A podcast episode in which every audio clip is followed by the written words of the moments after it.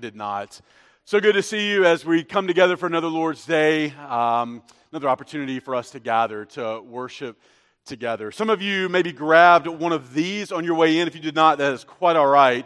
Uh, this is just a, just a handout for you. We're going to try to give these to you every week. They're just stationed right as you come in the doors here just to kind of help you keep track of announcements and all the pertinent information. Um, so you can grab one of these on your way out if you have not already. Stick that in your Bible, uh, maybe just something that you can reference throughout the week. Let me just draw your attention to two or three things by way of announcement. Tonight, we will gather together here in the sanctuary at 5 o'clock. We've been, over the last several months, meeting together the last Sunday night of the month for a time of just corporate prayer together praying through specific areas in the life of our church. Tonight at 5 here in the sanctuary, we'll be praying through our men's and women's ministries specifically and asking the Lord um, just to help us, to give us wisdom, insight as to what the future of these ministries looks like. And so I hope you'll join us at 5. Those have been such really encouraging times for me, for others. And so I hope to see you then. As you make your way out on the tables, there are sign up sheets because Wednesday, May the 10th, Wednesday, May the 10th, as we kind of come to the end of our semester here, we're just going to spend some time together, fellowship. We're going to grill out some hamburgers and dogs and just kind of hang out. So, if you would just help us as we try to get an idea of uh, roughly how many people we should be planning for, would you just sign up? Um, uh, as you leave today. It doesn't matter if you have not been a regular part of our Wednesday nights. We would still love for you to be here, uh, to be a part of that. So sign up for that.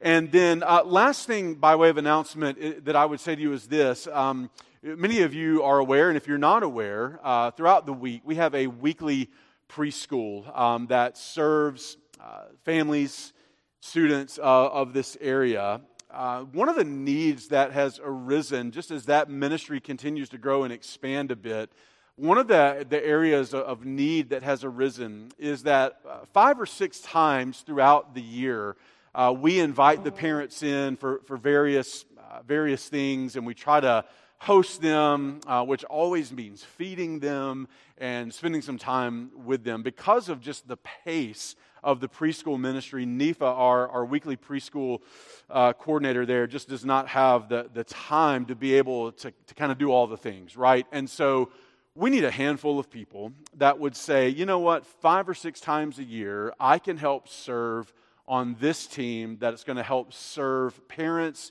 and children of our preschool. So that's a need that we have, especially looking forward to next year as we add another class to our preschool and as that ministry continues to expand.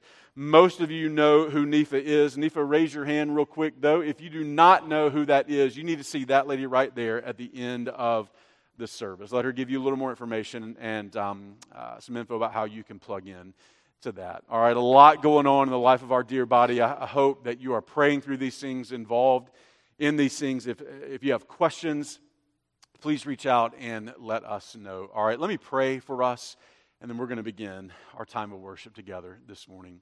Father, we thank you so much for the gathering of your people on this Lord's Day. God, we thank you that we have a reason to gather. Father, we thank you for the good news of the gospel of Jesus Christ that has saved us, and it is worth celebrating this morning. So, God, as your people gather, as we sing, God, as we read and hear from your word, God, as we pray, as we give back to you. God, part of what you have first given to us, God, we do it all for your praise and your glory. God, we thank you for Christ and the life that is ours in him, and we pray this in his name. Amen. Church family, let's stand as we sing together.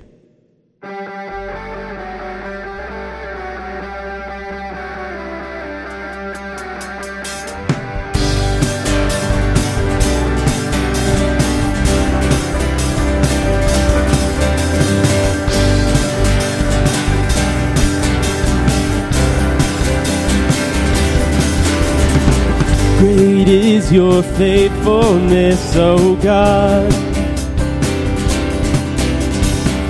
You wrestle with the sinner's restless heart.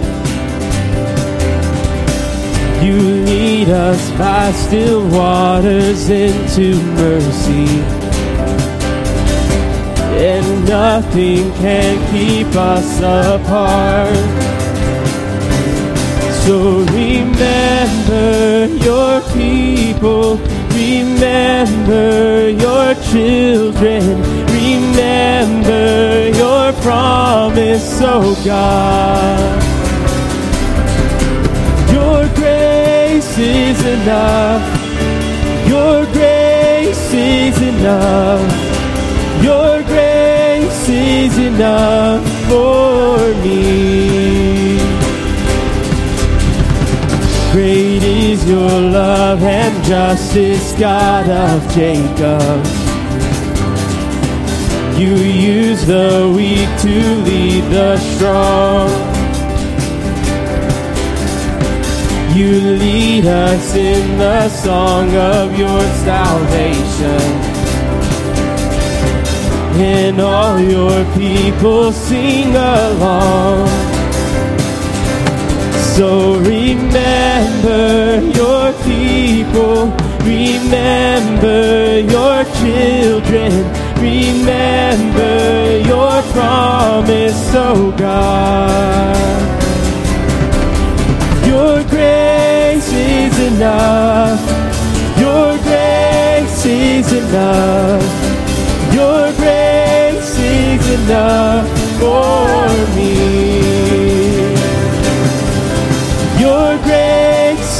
Enough. Your grace is enough. Your grace is enough for me. So remember your people, remember your children, remember your promise, oh God. Enough. Your grace is enough. Your grace is enough for me. Your grace is enough. Heaven reaching down to us. Your grace is enough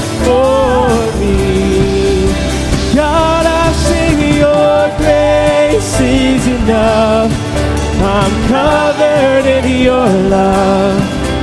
Your grace is enough for me.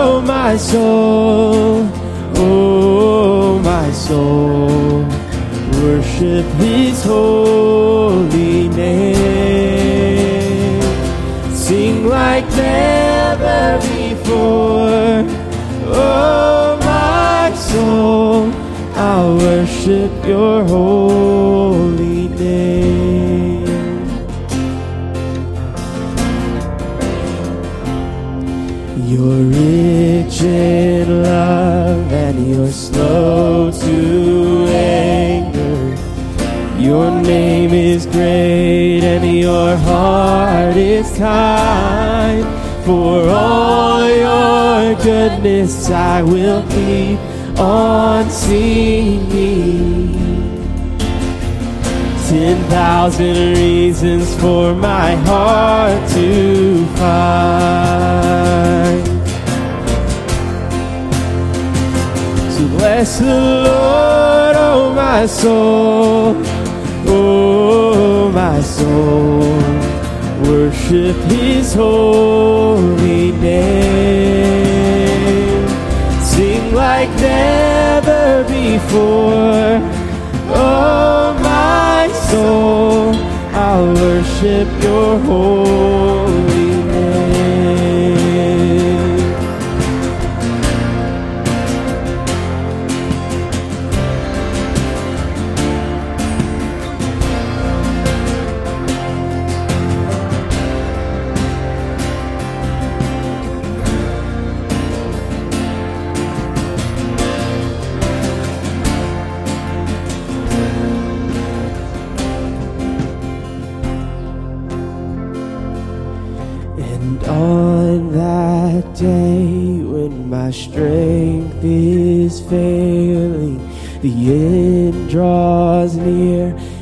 my time has come. Still, my soul will sing your praise unending. Ten thousand years and then forevermore, forevermore. Praise the Lord, oh my soul, oh my soul.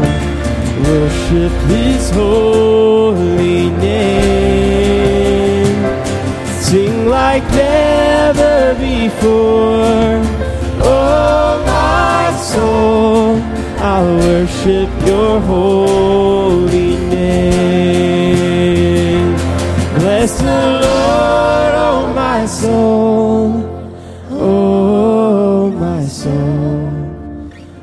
Worship his holy name. Sing like never before.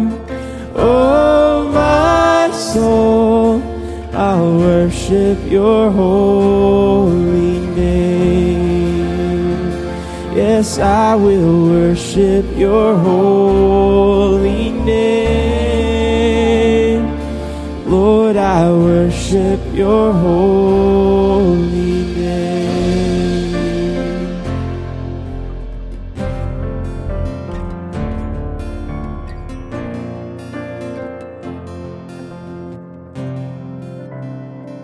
Church family, would you take God's word and join me this morning?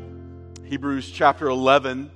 For our scripture reading this morning, Hebrews chapter 11, if you are able, would you remain standing with me for the reading of God's word? Last week, at the end of Hebrews chapter 10, we were encouraged to endure until the very end. In that last verse of chapter 10, reminding us that we are not those who will shrink away, but we are of those who have a faith unto perseverance. And so now the author of Hebrews builds on that understanding that the people of God are the people of faith, that we are those who have been made right with God through faith, and we are those who live by faith until that day when we see Him by sight. Hebrews chapter 11, as we ask and pray as always that God would take this eternal truth and write it upon our hearts. Now, faith is the assurance of things hoped for, the conviction of things not seen. For by it the men of old gained approval. By faith, we understand that the worlds were prepared by the Word of God so that what is seen was not made out of things which are visible. By faith, Abel offered to God a better sacrifice than Cain, through which he obtained the testimony that he was righteous. God testifying about his gifts, and through faith, though he is dead, he still speaks. By faith, Enoch was taken up so that he would not see death. And he was not found because God took him up. For he obtained the witness that before his being taken up, he was pleasing to God. And without faith, it is impossible to please him. For he who comes to God must believe that he is and that he is a rewarder of those who seek him. By faith, Noah being warned by God about things not yet seen, in reverence prepared an ark for the salvation of his household, by which he condemned the world and became an heir of the righteousness which is according to faith. By faith, Abraham, when he was called, obeyed by going out to a place which he was to receive for an inheritance, and he went out not knowing where he was going. By faith, he lived as an alien in the land of promise, as in a foreign land, dwelling in tents with Isaac and Jacob, fellow heirs of the same promise. For he was looking for the city which has foundations, whose architect and builder is God. By faith, even Sarah herself received ability to conceive even beyond the proper time of life, since she considered him faithful who had promised. Therefore, there was born even of one man, and him as good as dead at that, as many descendants as the stars of heaven in number, and innumerable as the sand which is by the seashore. All these died in faith, without receiving the promises, but having seen them and having welcomed them from a distance, and having confessed that they were strangers and exiles on the earth. For those who say such things, make it clear that they are seeking a country of their own.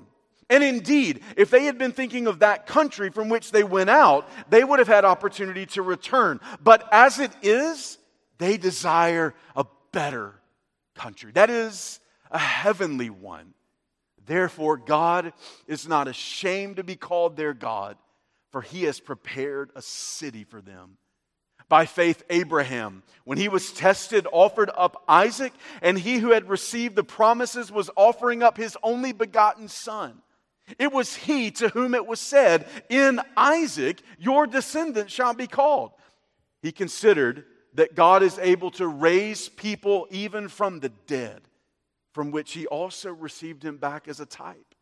By faith, Isaac blessed Jacob and Esau, even regarding things to come. By faith, Jacob, as he was dying, blessed each one of the sons of Joseph and worshiped, leaning on the top of his staff. By faith, Joseph, when he was dying, made mention of the exodus of the sons of Israel and gave orders concerning his bones. By faith, Moses, when he was born, was hidden for three months by his parents because they saw he was a beautiful child and they were not afraid of the king's edict. By faith, Moses, when he had grown up, refused to be called the son of Pharaoh's daughter, choosing rather to endure ill treatment with the people of God than to enjoy the passing pleasures of sin, considering the reproach of Christ greater riches than the treasures of Egypt, for he was looking to the reward.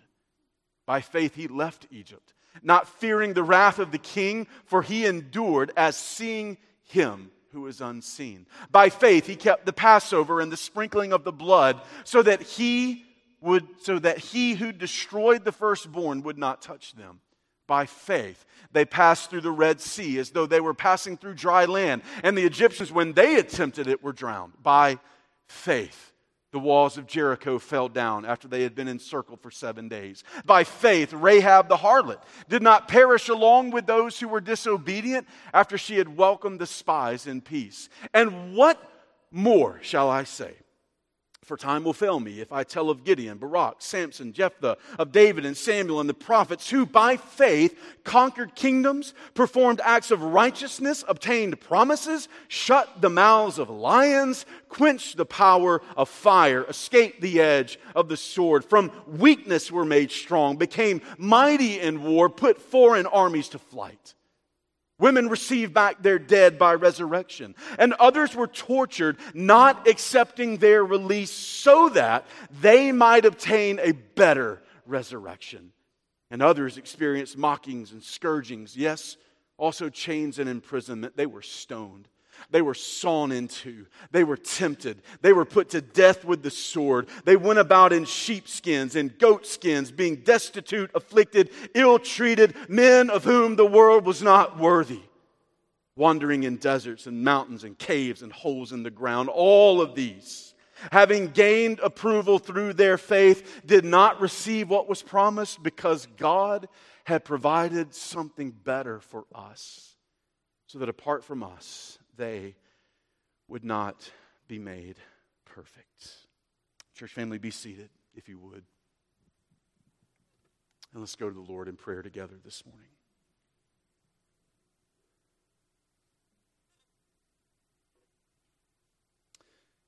Father, from Genesis to Revelation, you declare one glorious truth that your people are made right with you through faith.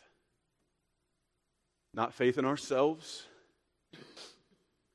not faith in our best deeds, but faith in your promises fulfilled in Christ. It all hinges upon Jesus. God, even the saints of old, centuries, millennia before the time of Christ, they looked forward in faith. God, that one day you would send the promised Son. God, that one day, even through their suffering, they would see your face. Oh, God, give us such faith.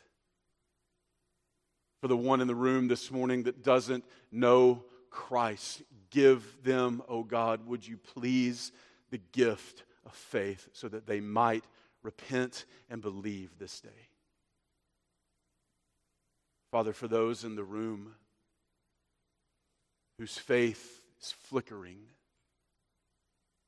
oh God, would you fan it into flame? God, for those that wonder,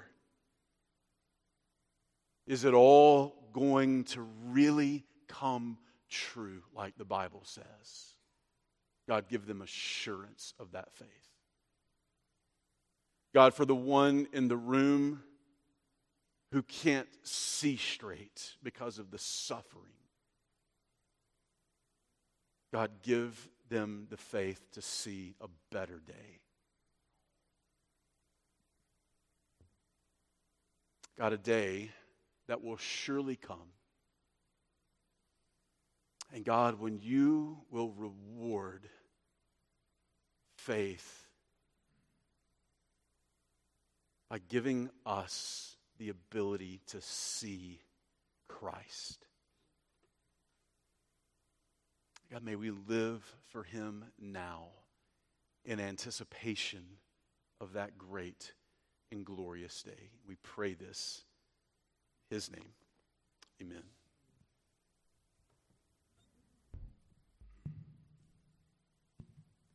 Church family, let's stand as we continue in worship.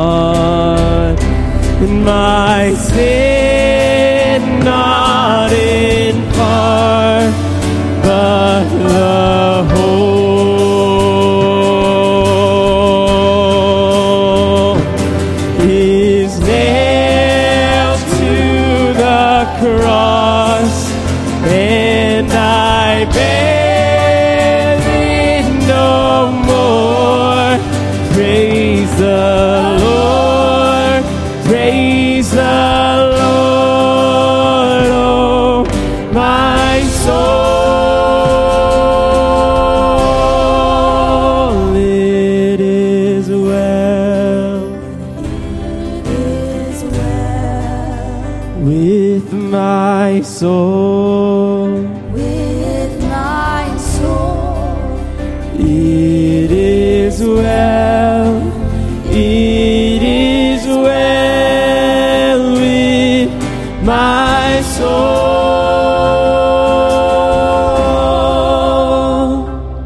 And Lord, haste the day when my face sight and the clouds be rolled back as a scroll.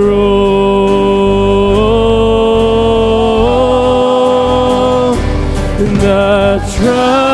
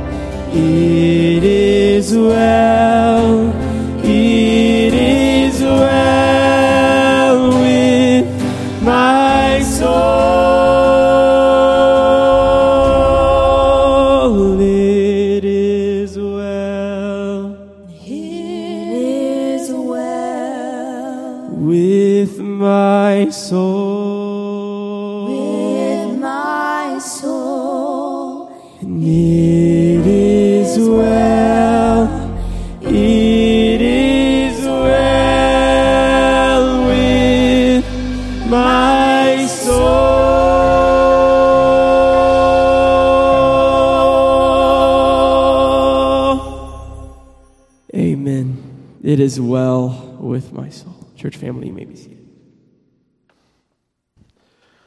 Well, let's wrap up April with our, our verse from Acts 4. So, if you have one of these lovely newsletters that you got walking in, at the very top of the page is the memory verse for the month. So, if you haven't memorized, you want to follow along there, uh, grab that and let's recite it, and then we will we'll pray.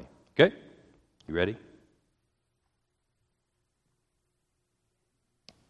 Somebody's ready. Here we go. And there is salvation in no other name. No one else. Let's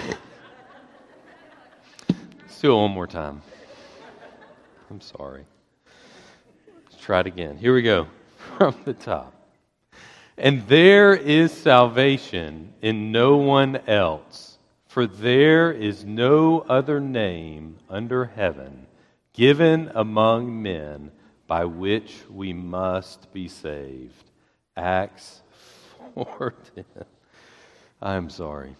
So there is no other name. There is one name given by, which, by which we must be saved. As we just sung, there will be a day where our faith will be sight.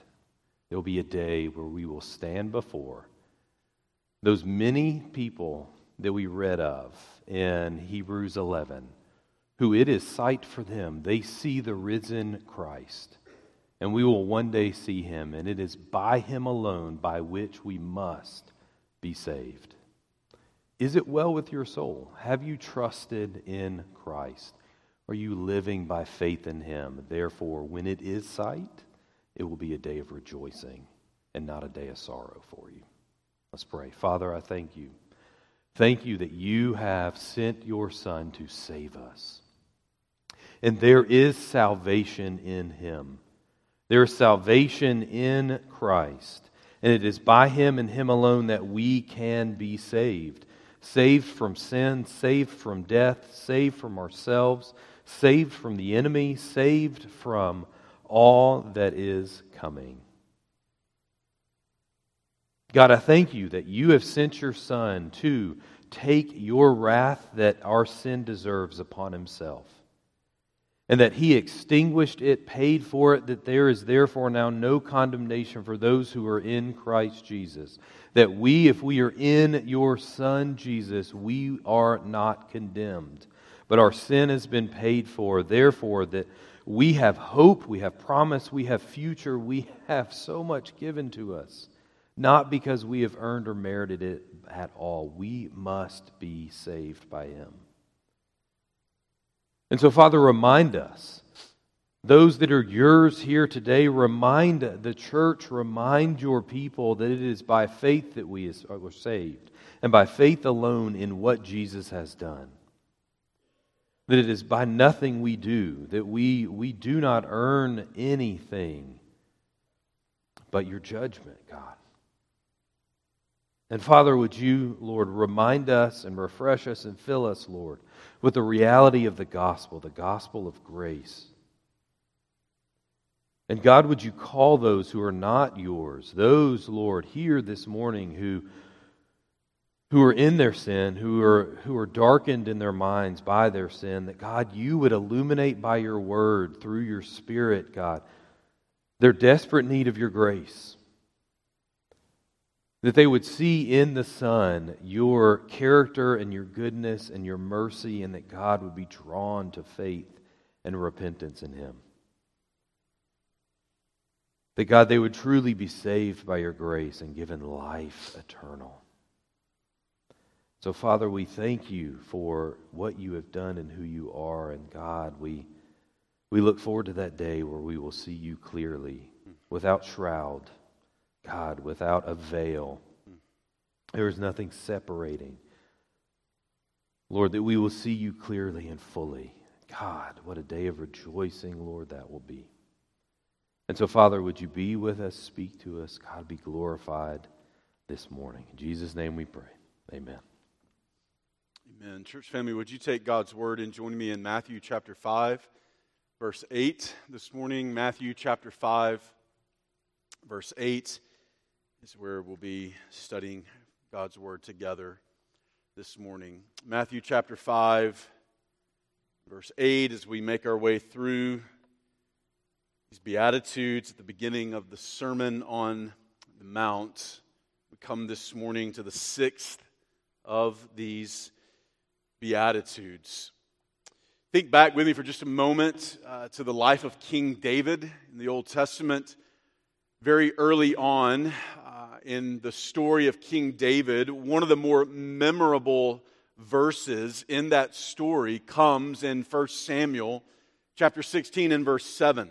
You remember that Saul has been rejected as the king, and so God has sent the prophet Samuel to go to Bethlehem, and there you will anoint the next king of Israel. And so Samuel is led into Jesse's house, and Jesse's sons begin to file in to the room. And we read in verse 6 of that chapter that when Jesse's son Eliab, when he walks in the room, Samuel essentially looks at him and says, Yep, that's the one.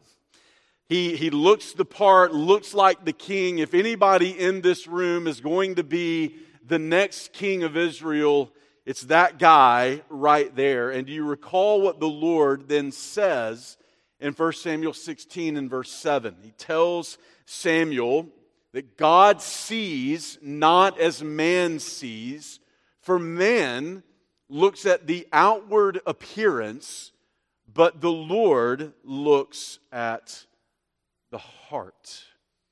It is true all throughout Scripture with ongoing and increasing emphasis that God does not look at the outward appearance.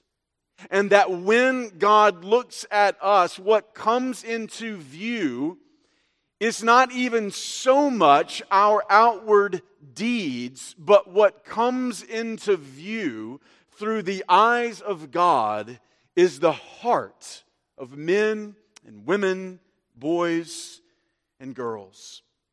And so then, when you come to this sixth beatitude, it is not surprising to us that once again the emphasis would be on the heart of mankind, and in particular, the hearts of God's people. Matthew chapter 5 and verse 8 very succinctly tells us Blessed are the pure in heart, for they shall see God. Blessed are the pure in heart.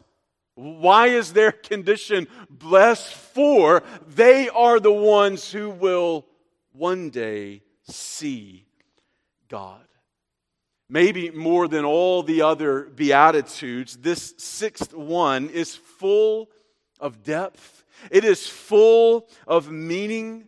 It is full of glory and beauty, and this is because it drives at our heart and the deepest longing of our heart, which is to see God.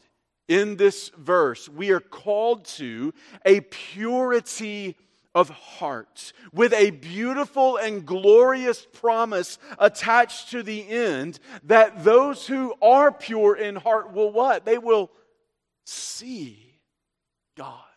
Their faith shall be sight.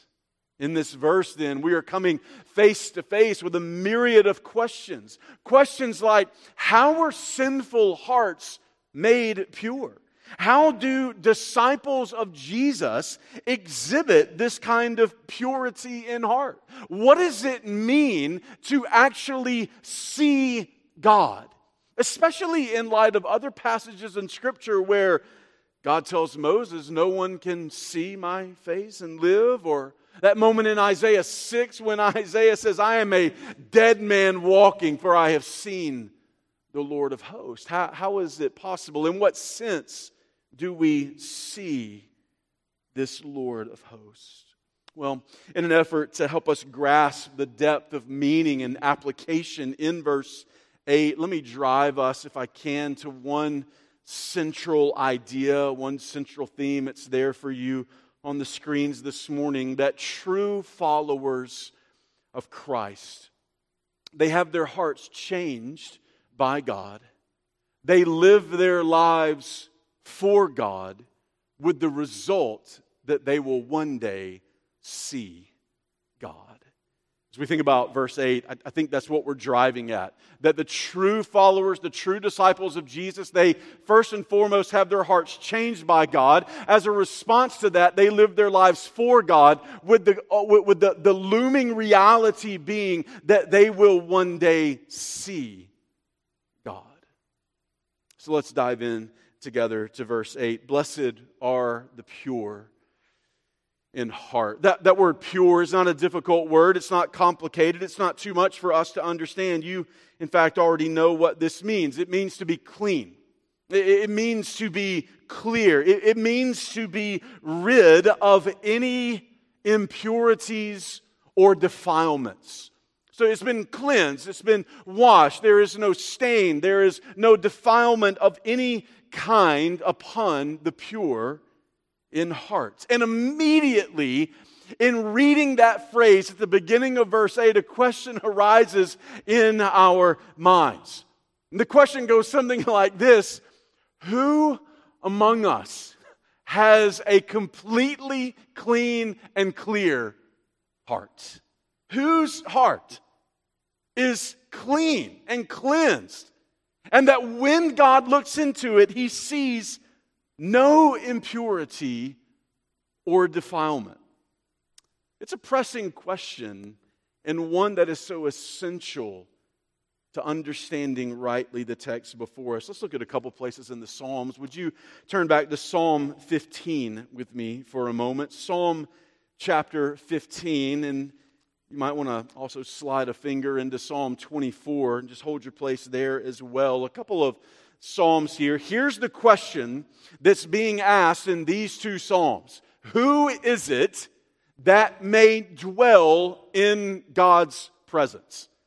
So, in these two Psalms, that's essentially the question that is being asked. Who is it that may dwell in God's presence? Psalm 15, O Lord, who may abide in your tent? Who may dwell on your holy hill? Here's the answer He who walks with integrity and works righteousness and speaks truth in his heart he does not slander with his tongue, nor does evil to his neighbor, nor takes up a reproach against his friend, in whose eyes a reprobate is despised, but who honors those who fear the Lord. He swears to his own hurt and does not change. He does not put out his money at interest, nor does he take a bribe against the innocent. He who does these things will never be shaken. Who among us has completely fulfilled and done all the things that Psalm 15 says must be true of the one who would ascend and dwell in God's presence on God's holy hill. Just start with the very first one in verse 2 He who walks with integrity perfectly all, all the time will never be shaken. Who among us has completely fulfilled that? Turn to Psalm 24, verse 3. Psalm 24, verse 3 Who may ascend into the hill of the Lord? Who may stand in his holy place?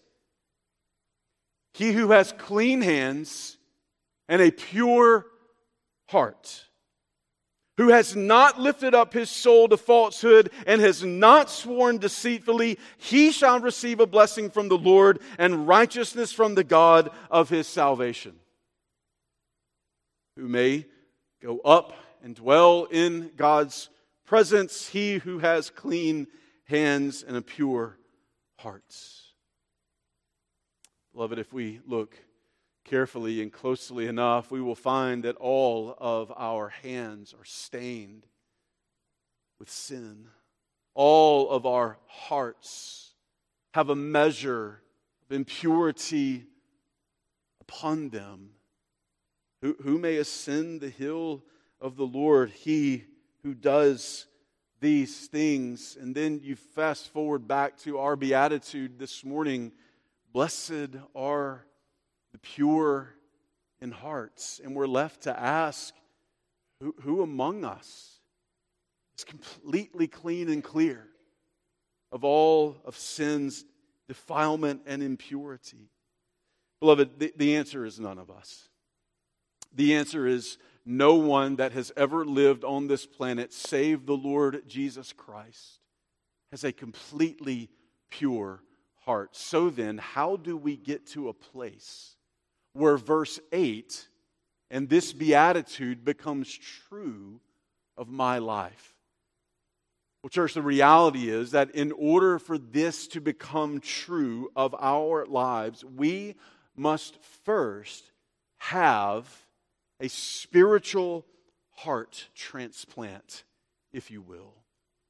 Something must be done to and in our hearts so as to bring us from a place of impurity to purity, of defilement to cleansed.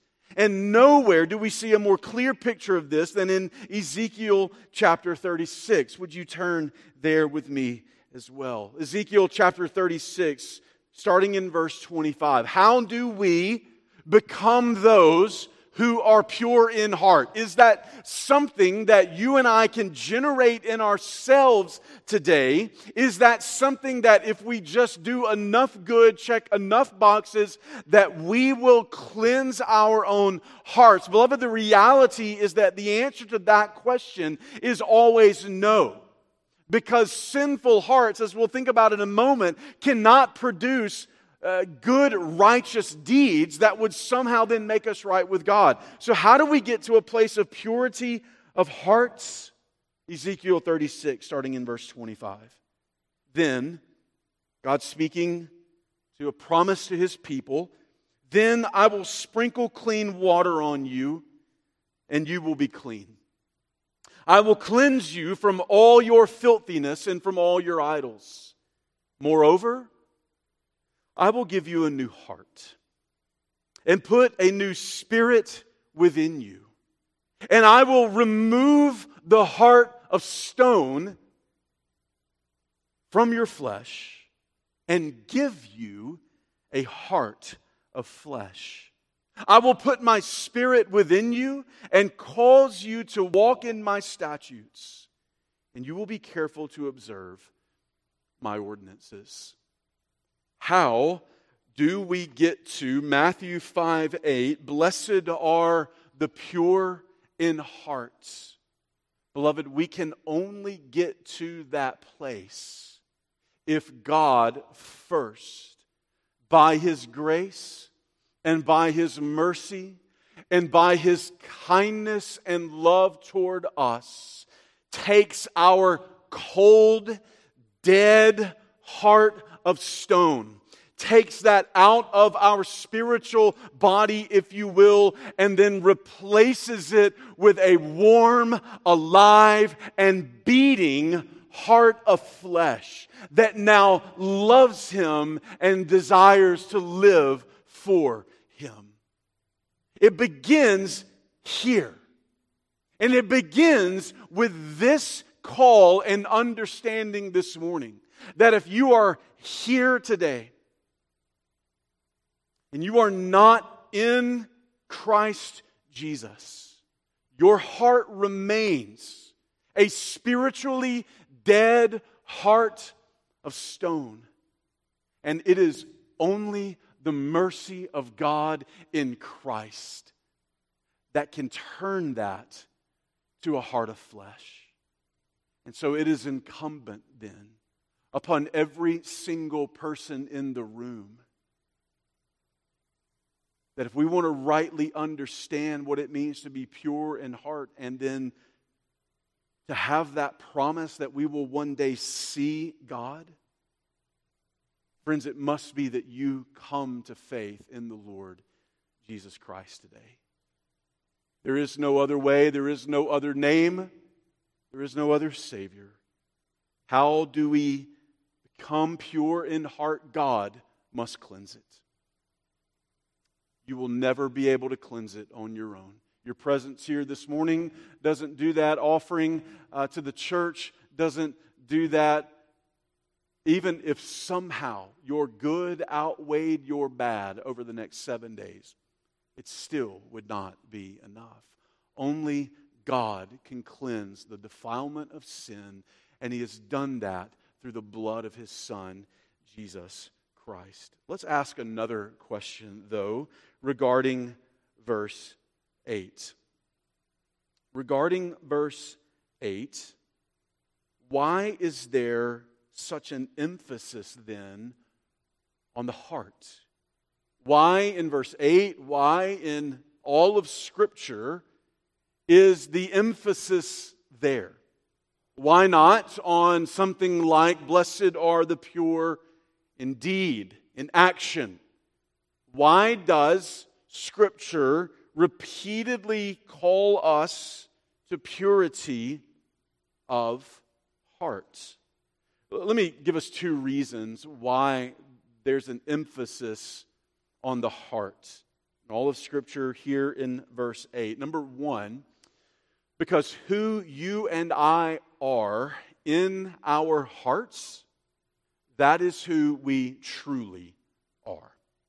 Who we are in the hidden and secret place of our heart, in our soul, that is who we truly are. Remember, God, 1 Samuel 16, verse 7, God does not look at the outward appearance, but He looks where? He looks at the heart. Because what God knows is that in the heart is revealed who the man or the woman truly is. Psalm chapter 51, verse 6. Behold, you, speaking to God, you desire truth in the innermost being. So then David would ask God in response in Psalm 51 and verse 10 Create in me a clean heart, O God, and renew a steadfast spirit within me.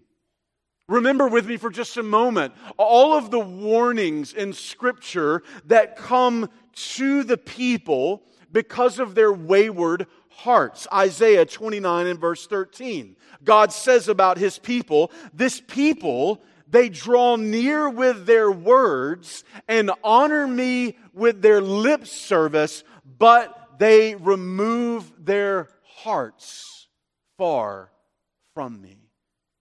God does not care in that moment what they are saying with their lips. Why? Because in the essence of their being, they have removed their hearts far away from Him. Turn to Matthew chapter 23, just a few pages over. This is in the context of uh, the final days of, of Christ, and he's got a face to face here with the hypocritical Pharisees. Watch his language in Matthew 23, starting in verse 23. Woe to you, scribes and Pharisees, hypocrites! For you tithe mint and dill and cumin and have neglected the weightier provisions of the law justice and mercy and faithfulness. But these are the things you should have done without neglecting the others. You blind guides who strain out a gnat and swallow a camel. Woe to you, scribes and Pharisees, hypocrites! For you clean the outside of the cup and of the dish, but inside they're full of robbery and self indulgence. You blind Pharisee. First, clean the inside of the cup and of the dish, so that the outside of it may become clean also. Woe to you, scribes and Pharisees, hypocrites! For you are like whitewashed tombs, which on the outside appear beautiful, but inside they are full of dead men's bones and all uncleanness. So you too outwardly appear righteous to men, but inwardly you are full of hypocrisy and lawlessness. Who we are in our hearts is who we are what we think and say and give our affections to in our heart, that is who we are. That's who we are. And Jesus addresses that most strikingly in that text with the Pharisees. But secondly, there's an emphasis on the heart because everything that we do and everything that we say proceeds from where? It proceeds from the heart. So then, ultimately, what this means is that my greatest problem is not here at the end of my fingers where the action takes place. The problem originates where? It originates in the root of my life, which is my heart. Your heart is the root, if you will, that feeds the rest of your life and all of your actions. So then, Proverbs chapter 4 and verse 23 Watch over your heart with all diligence, for from it flow the springs of life. Jesus again, Matthew 12, verse 34, to the Pharisees, You brood of vipers, how can you, being evil, speak what is good? For the mouth speaks out of that which fills the heart. One more, turn to Mark chapter 7. Mark chapter 7. Maybe the most clear instruction that we see on this in Scripture. Mark chapter 7, verse 14. Why the emphasis on purity of heart? Because everything that we do or say proceeds from the heart. Mark chapter 7, verse 14. Then he called the crowd to him again. He began saying to them, Listen to me, all of you, and understand. There is nothing outside the man which can defile him if it goes into him, but the things which proceed out of the man are what defile the man. If anyone has ears to hear, let him hear. When he had left the crowd and entered the house, his disciples questioned him about the parable. And he said to them, Are you so lacking in understanding also? Do you not understand that whatever goes into the man from outside cannot defile him? Because it does not go into his heart, but into his stomach and is eliminated. Thus he declared all foods clean. And he was saying, That which proceeds out of the man that is what defiles the man. For from within, out of the heart,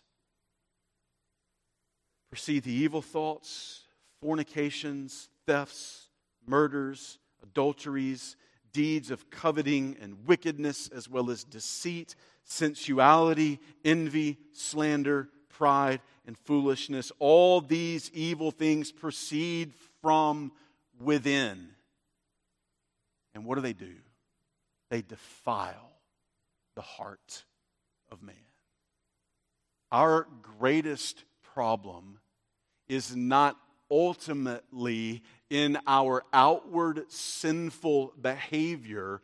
Our greatest problem is ultimately in our sinful hearts. Because everything that we think, do, Every action proceeds from the heart. That's why there is an emphasis here and a calling for you and I, beloved, to look into the mirror of God's Word, which reveals not just what we look like on the outside, but the mirror of God's Word images what? Our hearts. And it's incumbent that we look into the Word of God to see what's going on in our hearts.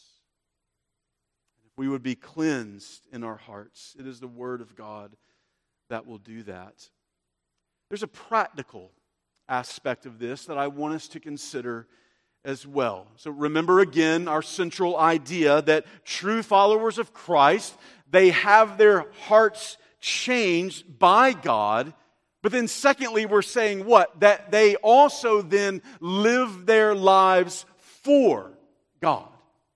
To be sure, it is God who must ultimately cleanse and purify our heart, giving us a heart of flesh from that heart of stone. But now, church, now that you are born again, and that's the language that Jesus is using. You recall in John chapter 3, verses 1 and 3 with Nicodemus unless a man be born again, born of the water and the Spirit, he cannot enter into the kingdom of God. And so now that you are born again, church, what does purity of heart begin to practically look like?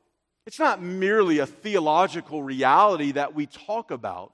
There are practical aspects of this as well. Let me mention three. Three practical realities of the one who is pure in heart. three practical realities of the one who is pure in heart. Number one, the pure in heart will be undivided in its loyalty to God. There will be an undivided loyalty to God in the heart that has been made pure. The pure in heart, they exhibit a single minded devotion to God that stems from the internal cleansing created by following the Lord Jesus Christ. Deuteronomy chapter 6 and verse 5 You shall love the Lord your God with what? All your heart, and with all your soul, and with all your might to be pure in heart. It means that you will have an undivided devotion to and an undivided love for God and the things of God. You will not try to be a friend of God and at the same time a friend of the world. James chapter 4 and verse 4, you adulteresses, do you not know that friendship with the world is hostility toward God. Therefore, whoever wishes to be a friend of the world makes himself an enemy of God. Matthew 6, verse 24 No one can serve two masters, for either he will hate the one and love the other, or he will be devoted to the one and despise the other. The pure in heart, because they know that one day they will see God. One day in the future, they will see God. Now, in this life, they will have an eye for the things of God alone. They will not seek to be divided in their affections and desires. One cannot love and live for the world in this life and then one day in judgment stand before God and say, Hey, God, I'm all in with you and, and, and, and all of this heaven stuff. I'm all in with you right now. It doesn't work that way. Those who have divided loyalties to God in this life will not see his face in the next. So we're asking our hearts this morning where are my loyalties? In what place do they lie? Am I trying to keep a feet or one foot in, in both worlds? The pleasures of the world and the things of God, beloved, it, it doesn't work that way. You're going to love the one or hate the other. You're going to be a friend of the one and an enemy of the other. The pure in heart have an undivided loyalty to the things of God. Secondly, a practical reality of those who are pure in heart is that they completely and without reservation believe God's word. They completely and without reservation believe God's word. Now, this does not mean that you will always understand everything in God's word.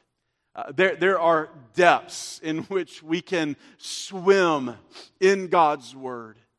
And it may be that there are various aspects of the nature of God or the work of God that we cannot fully grasp. But those who are pure in heart will, without reservation, they will believe that God's Word is just that it is the very Word of God. Over and over in Scripture, it makes abundantly clear that there is no distinction between God, His nature, and His ways, and the Word of God, its nature and its ways. If we say that we are those who are pure in heart, it means that we will, without reservation, believe that God's word is inspired by God. That God has breathed himself into his word, and therefore his word is holy. It is eternal. It is right. It is true. You will believe that God's word is eternally unchanging and it is true with no mixture of error. You will believe that when scripture speaks, that's God speaking. You will believe that God's word sets the standard by which all Christians everywhere are called to obey. You will believe that you do not change God's word, but it is God's word that changes you. You will, as 1 Timothy chapter 3 and verse 9 says, you will hold to the mystery of the faith with a clear conscience. One cannot play fast and loose with the Word of God and expect to be numbered among the pure in heart. For God's Word is truth. It is the standard by which all other claims of truth are measured and weighed. And if we say we have faith in God and we are the disciples of Christ who are pure in heart, then we will have without reservation. Even if we can't fully wrap our brains around it all, without reservation, we will believe that this is what God says it is. And then, thirdly, the third practical reality for the pure in heart is that the pure in heart will absolutely fight against sin. Pure in heart. You've been made clean by God's grace and mercy in Christ. And now, as the follower of the Lord Jesus Christ, you will delight and desire to fight against sin. 2 Timothy chapter 2 verse 22 Now flee from youthful lusts and pursue righteousness, faith, love, and peace with those who call on the Lord from a pure. Your heart has been made pure. What does that mean that we're going to do? It means that we're going to continually fight for that purity. We're going to remember that God is holy, that He has made us holy, and we are going to seek to live out practically that holiness. Because those who have had their hearts turned from a heart of stone to a heart of flesh, they do not want to go back to that dead, lifeless existence. Those who have been brought into the light do not want to go back into the darkness. Those who have been freed from sin will fight against sin. The pure in heart fight against sin from a desire to practically be what God has already positionally made them, which is holy. The pure in heart will fight against sin because it glorifies and pleases God. The pure in heart have been made pure and they continually fight for holiness and purity in their lives. A.T. Robertson said this that sin befogs and beclouds the heart so that one cannot see God. So then, beloved, we must be fighting against sin, pursuing righteousness. Hebrews chapter 12 and verse 14. Listen. Pursue peace with all men and the sanctification without which no one will see the Lord.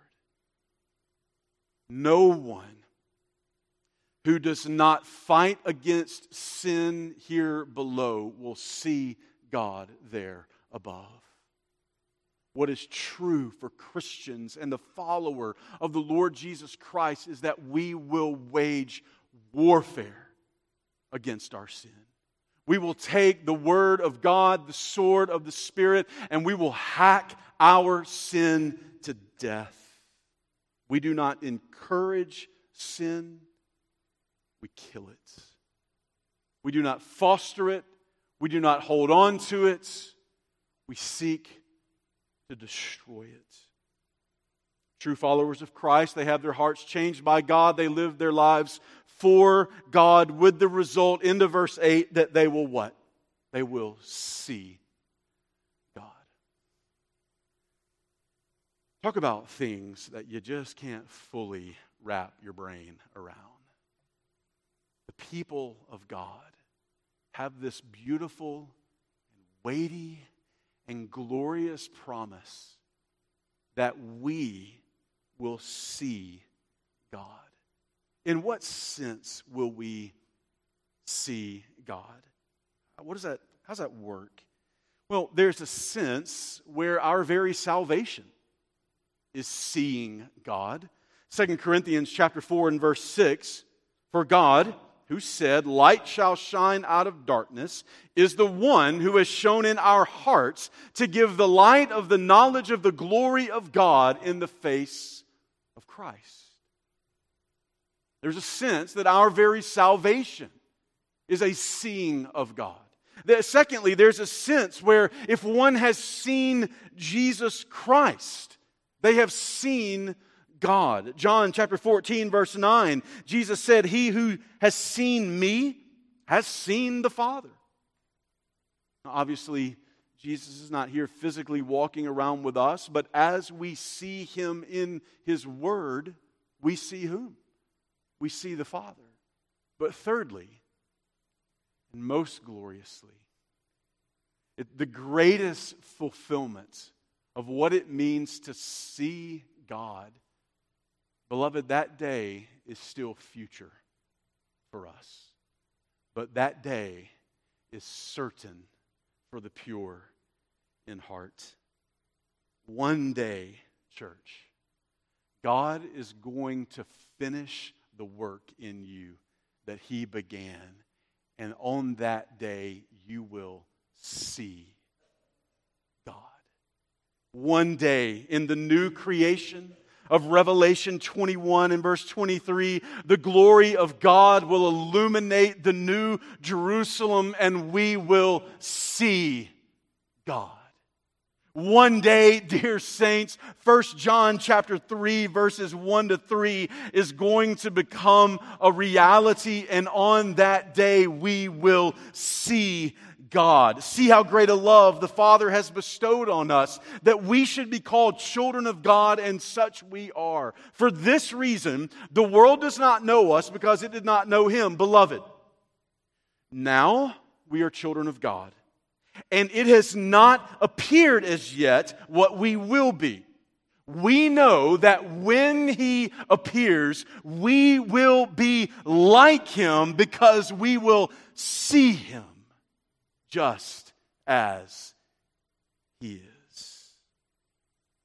Jesus prayed in John 17, verse 24 Father, I desire that they also, whom you have given me, be with me where I am, in order that they may behold my glory which you have given me.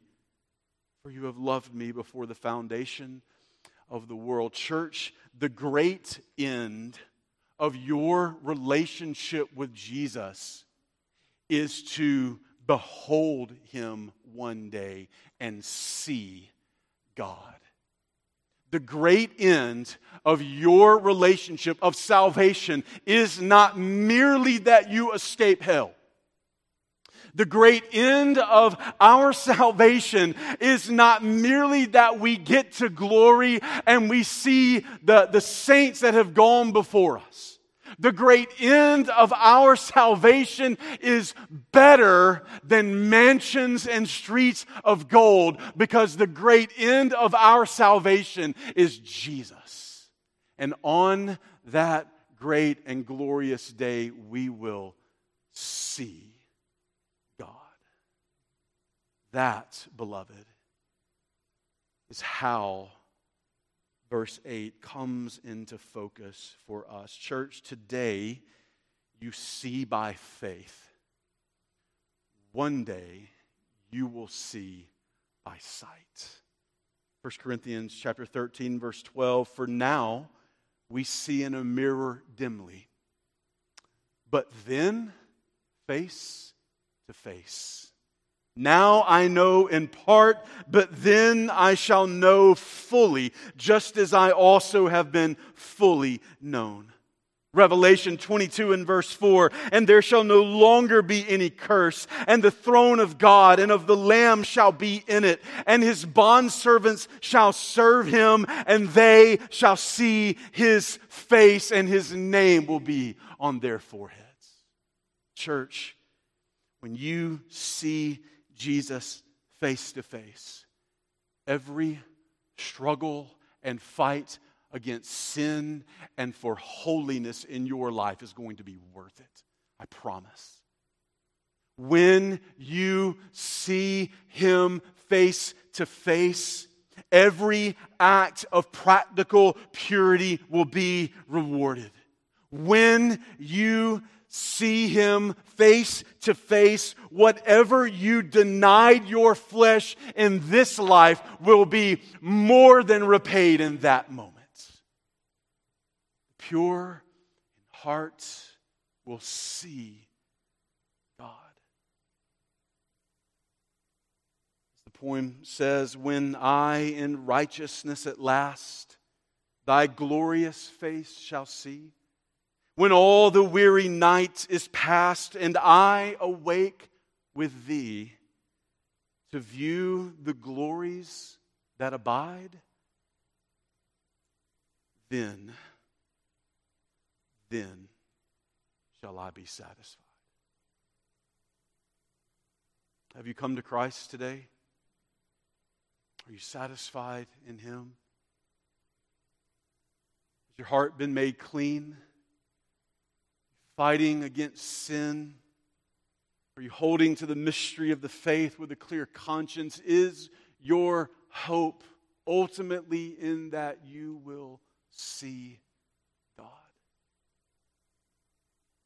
How do we need to respond to this sixth beatitude this morning? Let's pray together.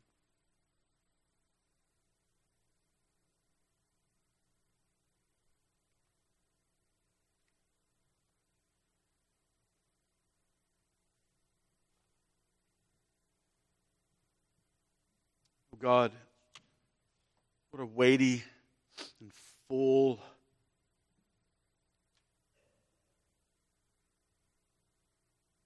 God, beautiful beatitude is before us.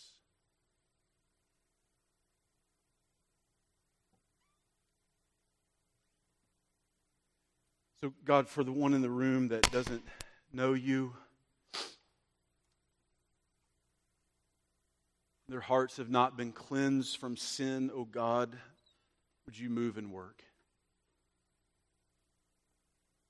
God, for the Christian in the room,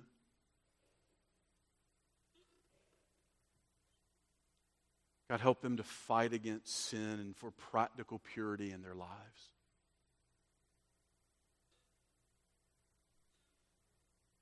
God, help us to be what you have called and made us to be.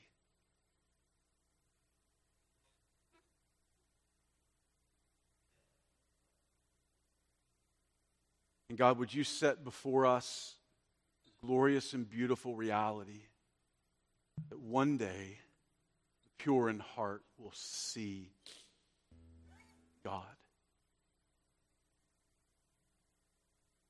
And all of us who are in Christ, we fix our hope there.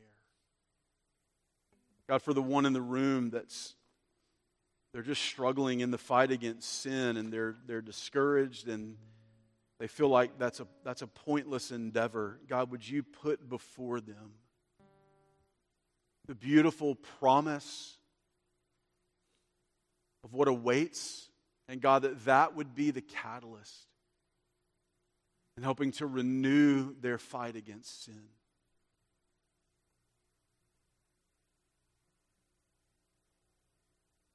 God, the text is weighty, it's full, and God, we will continue to meditate on this. And God, by your Spirit, apply these things to our hearts. So, Lord, as we sing in response, God, would your Spirit begin that work now? Carry it on in the hours and in the days to come.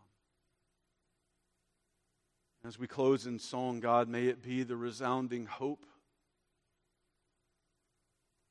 and glory, God, of the church. God, thank you that you have in Christ given us a heart of flesh, removed the heart of stone. Oh God, help us now to live for you. We ask and pray these things in Christ's name. Amen.